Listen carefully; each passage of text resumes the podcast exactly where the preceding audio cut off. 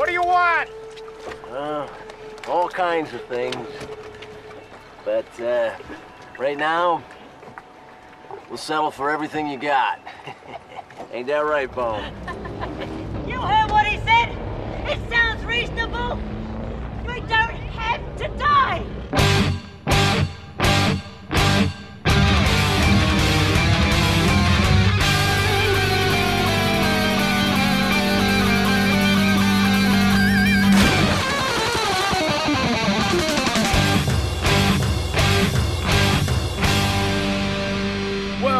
To the Mad Max Minute presents Waterworld H2O minutes at a time. I'm Rick. And I'm Julia. And today we're talking about minutes 131 and 132, which begin with the mariner wading through the flooded trimaran and end with two smokers meeting an unfortunate end. This clip here today is interesting because in the theatrical cut, it appears earlier in the film. I mentioned back in episode 62 hey, there's going to be a thing that is inserted here in the theatrical cut, but in the Ulysses cut, it comes later. This is that instance the scene is set where the mariner is picking his way through the flooded remains of the trimaran. And here in the Ulysses cut, he's already gone with Gregor and Helen back to the mini atoll and basically told her, Good luck, I'm out. Whereas in the theatrical cut, he is wading through the burned out wreckage of the trimaran after the first time that they've been intimate together. So she's taking a nap, he's milling around. The way this changes things is that in the theatrical cut, the mariner is all gung ho for rescuing Enola from the time the boat gets burned until he actually leaves to go to the D's. Whereas here in the Ulysses cut, he has this moment of, I don't want to get involved with this, and this scene here is going to change his mind. Ah, okay. Hmm. I'm thinking about how that changes the characterization of the mariner and how I feel about that. I might like the theatrical cut without the no, then yes sequence of events better because the no sequence of events that we see here in the Ulysses cut makes me feel like the mariner hasn't learned anything. He didn't actually form any bonds with these people that he's spent hours of our lives with, and that feels weird. The whole point of the time we've spent on the trimaran is to watch the three of them struggle to get along to see eye to eye and then they start to do so and they start to trust each other and there are setbacks but they get over it. And at the end they are friends. The mariner saying no flat out and leaving kind of feels like a slap in the face to that character arc. That relationship that has been more or less building over the course of the film.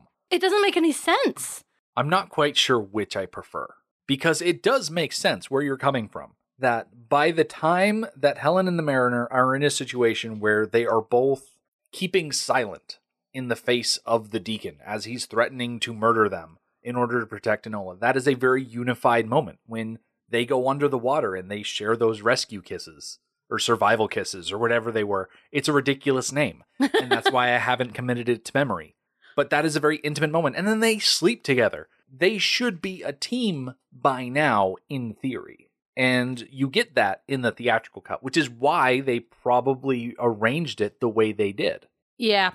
I'm trying to remember past differences between the theatrical and the Ulysses versus the novelization and how I've aligned myself in the past. Usually that alignment goes along with the novelization. So, how does the novelization handle this sequence of events? The novelization structures it very closely along the lines of the Ulysses cut. So I imagine that the people putting the Ulysses cut together were following the way the book worked. The book actually has the mariner do more than just find these drawings when he goes back to the trimaran. So this trip serves multiple purposes in the context of the book. In fact, I want to dive into there real quick. Right now, he was in the charred husk of his cabin, sitting on the scorched bunk looking at a chart the scavengers had missed in their haste to destroy his home. He'd found a writing stick too, one of Enola's crayons that had hidden from the heat in a cubbyhole. He made a dot on the chart and wrote, in what he did not realize was a childish scrawl, the word Denver. That was the drowned city he and Helen had visited not so long ago. On this chart were other dots, labeled with the names of other long dead cities. Seattle, Rio, Flint, but in many cases the cities were marked with dots. Cities destroyed in that ancient cataclysm weren't always easily identifiable. For years now, however, he had been keeping track of the cities down there to better understand his world, and his world was more than Waterworld, it was the undersea kingdom below. But today, in the main hull cabin of his lonely, roasted wreck of a ship, something nagged at him as he studied his homemade map. He went back to his cubbyholes and found, praised Poseidon, his ancient weathered map of the Land Days world. As he had many times before, he checked it against his homemade chart and he frowned. But then he smiled. The addition of Denver had suddenly brought everything into focus, or at least explained why things had been out of focus. Placing the homemade map on the grandly printed one, his chart paper was thin enough to see through to the old world map underneath. He turned his map upside down, and all his labeled dotted cities lined up with the cities. So labeled below Denver with Denver, Rio with Rio, and on and on. Now he could identify the unlabeled dots. Now he could. And something else clicked. There was a pattern here that he had never seen before. Crabs of hell, he muttered. Here's the answer. Oh my gosh. That clears up so many questions that I had. Because I can't remember if it's in this week's minutes or next week's minutes where he has a conversation with Gregor. It's next week. It's next week where he's like, oh yeah, the poles are flipped. And he makes it sound like, ah, it's such an easy answer. And where did he come up with that knowledge? Here. Here is where he came up with that knowledge. He doesn't have that particular vocabulary for it, but he sees that the world is upside down, hmm which is funny because reminds okay, it reminds me of a West Wing thing where a group of cartographers comes to visit the White House to present a proposal about inequality in maps, which is totally a thing. Like you go into it with skepticism, but their points are legit about how maps are presented and it reinforces inequality. Anywho, so like, hey, th- we proposed this map and they flip it upside down. And it is mind boggling. But there's no reason that our maps have to face the way they face. That is a societal construct. So if you have this society that's not related to our society, if you have the mariner who has no context, he could point that map in any direction he chose. Yeah, it makes so much sense. And I appreciate that he was like, by golly, I figured it out. Yeah. That was great. We don't get the maps in the movie here, but what we do get is the mariner finding a large piece of paper with a bunch of Enola's drawings on it. As he pops up out of the water, he's looking down at these drawings, and we close up specifically on a drawing of a tree that Enola's made. And the mariner seems to get this glimmer of recognition. He has seen this specific thing before. And I know I rag on Costner a lot in this movie, but his, hey, I know this face, I really like because it's very communicative. Yeah, I agree. I You can see the light bulb coming on, which causes him to dive down under the water, dig out his old National Geographics. The issue of the National Geographic that he holds up, it has a bunch of palm trees or banyan trees or whatever they are, trees and water. It says Paradise Lost. As far as I was able to find, this is not an actual cover. Really? Apparently, this was mocked up for the movie itself. But then again, I could be wrong. I don't know. There's so many Yeah. National Geographic covers. But him holding up this photograph of a tree against the drawing of a tree that Enola has made, it's this connection that makes him think, okay, Enola is legit. Yes, I am surprised that it took this long because he doesn't have a huge stash of paper and books. He's got a few. And I would know those backwards and forwards. It's like every little tiny piece of reading material in the bathroom, I have read a thousand times. I have read all of the shampoo bottles. I have read all of the toothpaste. I've read it all because when you're in that place, there's only a limited amount of things you can read. So you read them over and over and over again.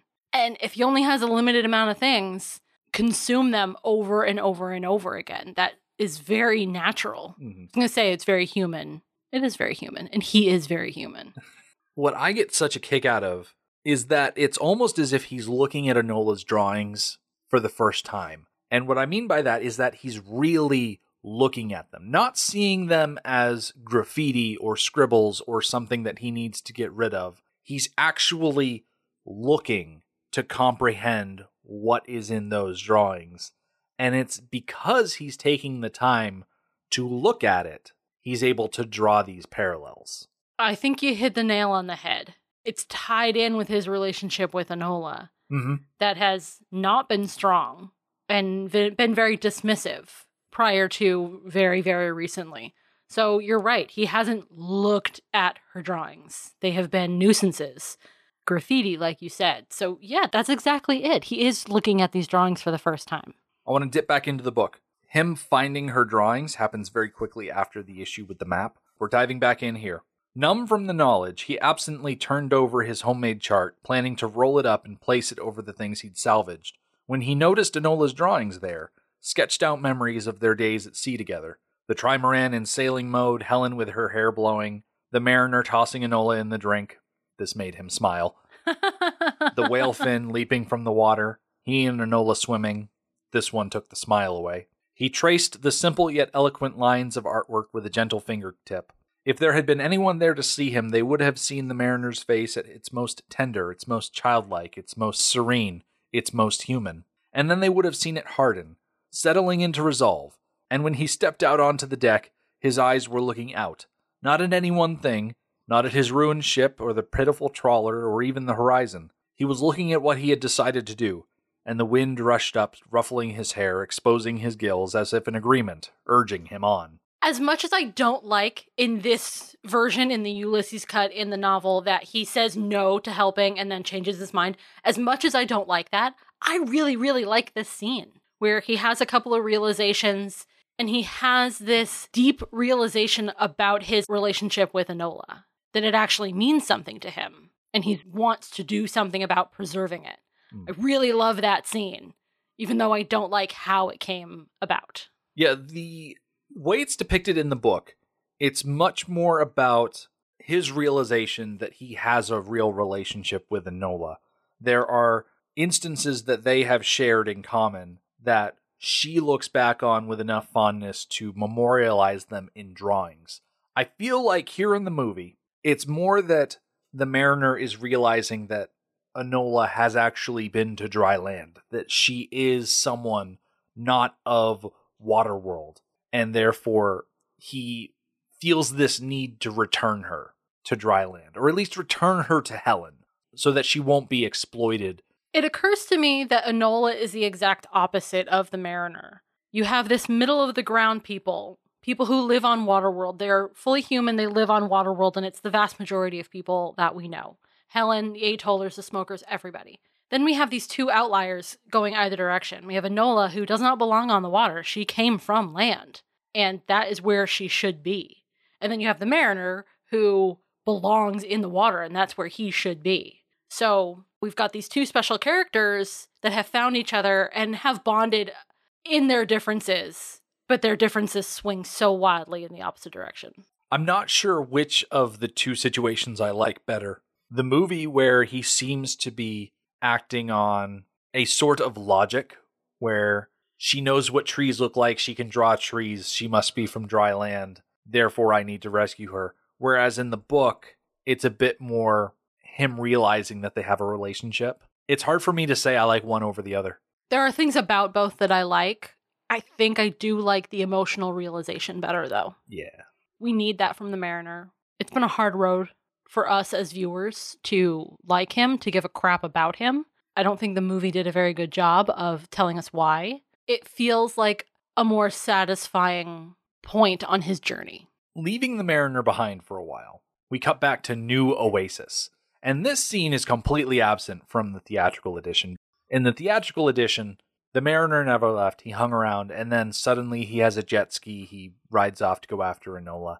This scene explains where that jet ski came from because the atollers are hanging out, and suddenly two smokers on jet skis, they have guns and they not necessarily roll up on the atoll, but they arrive on the scene. yeah.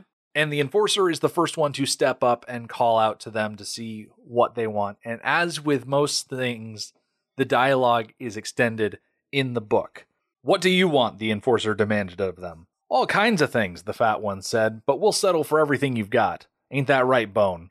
Bone, the skinny one, giggled his reply. Right, Chester. Chester, the plump smoker, was the brains of the outfit. He holstered his shotgun in a scabbard alongside the jet ski. We're waiting, he said, crossing his powerful arms. Why don't you come on up, the enforcer snarled, and see what you get? Chester snorted a laugh, floating, bobbing. Doesn't work that way. You don't want to cooperate? Fine, we'll go back and get our friends, and then we'll come on up. We're part of a religious group, you know. Religious, Bone giggled. We believe in sharing, Chester affirmed. You've destroyed our home, an Atoller male yelled out. Why can't you just let us be? Chester shrugged. I don't know. Even religious folk have character flaws, ain't that right, Bone? And Chester looked toward Bone, and so did Helen. Only suddenly Bone wasn't there, just his jet ski, floating, bobbing, unattended. A small, abandoned, ghostly, go juice guzzling galleon on the oil fouled ivory sea. that is just a beautiful description of an unattended ski-doo. I like in the book how it gives the enforcer a bit more of an opportunity to be tough. Right?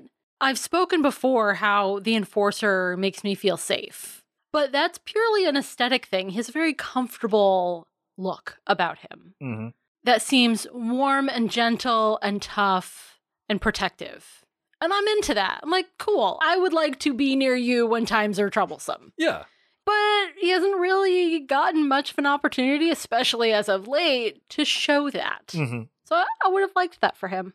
But I do like how we get in the movie the enforcer calling out to them and the lead of the two smokers, who apparently is named Chester, talking about how you know they want all sorts of things, but they'll settle for everything they have. And Bones is there giggling along. I call him Bones in my notes. His name is Bone in the book. You can have S's thrown in places. I'm sorry, that's just how it's going to go here. But I like how when the Atollers ask, why can't you just leave him alone? Here in the movie, Chester's like, I don't know, it's a character thing, I guess. I really enjoyed the personality that Yeah. we got from Chester in just a few lines. It's dark, but entertaining. It's so much more to the point compared to we're part of a religious society that believes in sharing. Yeah, that was not necessary. A little weird. Yeah. Like, if that's for exposition, we already know that. And the Atollers don't care. it's quite the explanation as far as justifying your actions. I also appreciate in the book how he says they're from a religious community, but everybody has their flaws. So they're here to steal, and typically you don't think of religious people as thieves, typically. But nobody's perfect, so they are going to either take everything now or come back with a posse and take it all later. Right. So, Bones, did you recognize his face at all? Not at all. Oh, okay. First viewing, I was like, that's a guy. Who is that guy?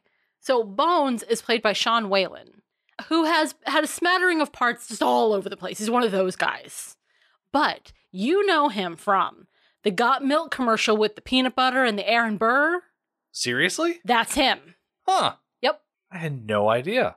Yep, that's him. He really Whalen. is an every guy. He's been in a bunch of different things, hasn't he? He has. When you recognize somebody from commercials, it's really hard because they don't list commercials on their IMDb. So I had to actually Google it instead of just going to IMDb and looking up his listing. I got the information and his name on Google and then went to check it out. And yeah, he has been everywhere. Cool. Chester looks over to Bone. He's looking for affirmation. And as it described in the book, Bone's jet ski is now completely unattended. Leaking fuel is a big detail there. As Chester leans over the side of his jet ski, hoping to find Bone there somewhere, like a shark out of a Jaws movie, the mariner leaps up out of the water, grabs Chester, and pulls him below the waves. And it's in this moment that it really gets to shine just how effective the mariner is as an ambush predator. Yeah, yeah, he really gets to showcase his special talents. It's excellent. This was a fantastic move. My favorite part was that Bone went down without a sound. Uh huh. that the mariner had a plan that he was going to sneak up and take out the first guy completely silently. I don't know what the Atollers saw. Maybe they were just paying attention to Chester and didn't see Bone disappear, but they were looking right at him. Yeah.